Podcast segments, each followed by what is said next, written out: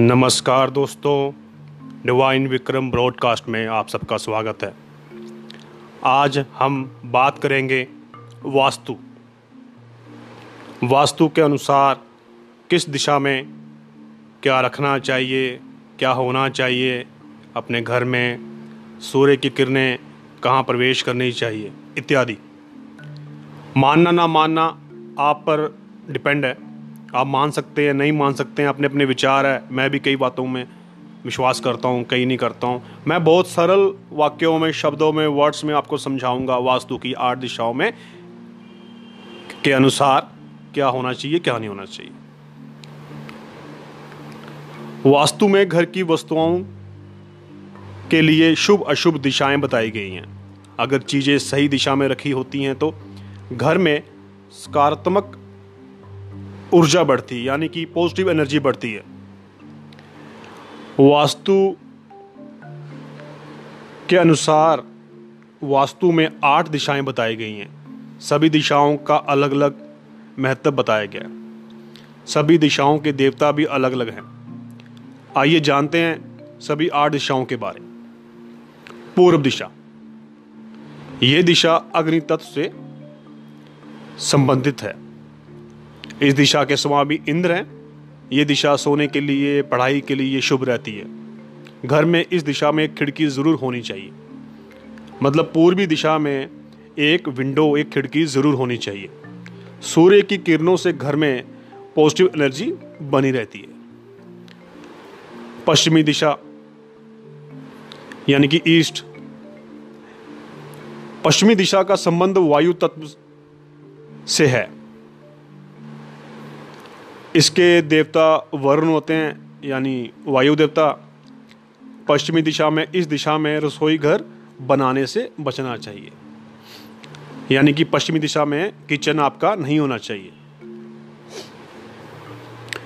उत्तरी दिशा, north side, ये जो दिशा है उत्तरी, ये दिशा जल तत्व से संबंधित है। इस दिशा के देवता कुबेर देव हैं। यानी कि खजाना, पैसा, धन,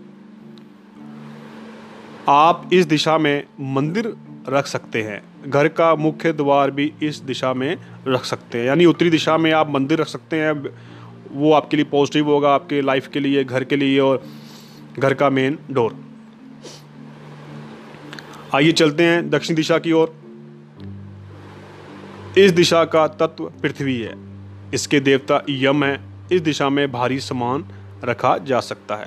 यानी दक्षिणी दिशा में आप भारी सामान, कोई भारी टेबल या कोई भी आप, कोई जो भी आपको लगता है आपके घर का भारी सामान है, वह जो कम उपयोग होता है, वह रख सकते हैं आप। उत्तर पूर्व दिशा, यानी ईशान कौन ये जो उत्तर पूर्व है, ये उत्तर और पूर्व के जो मध्य में जो उस दिशा की बात की जा रही है, उसे ईशान कहा जाता है। इस दिशा का तत्व जल है, पानी। इसके देवता रुद्र हैं। इस दिशा में बाथरूम नहीं होना चाहिए। यहाँ भी आप मंदिर बनवा सकते हैं। अब चलते हैं उत्तर पश्चिम दिशा, यानी व्याव कौन? ये दिशा उत्तर और पश्चिम दिशा के बीच की बात हो रही है जी, उत्तर पश्चिम। ये वायु तत्व का कौन है? इसके देवता पवन देव हैं। इस दिशा में बेडरूम बनवा सकते हैं आप।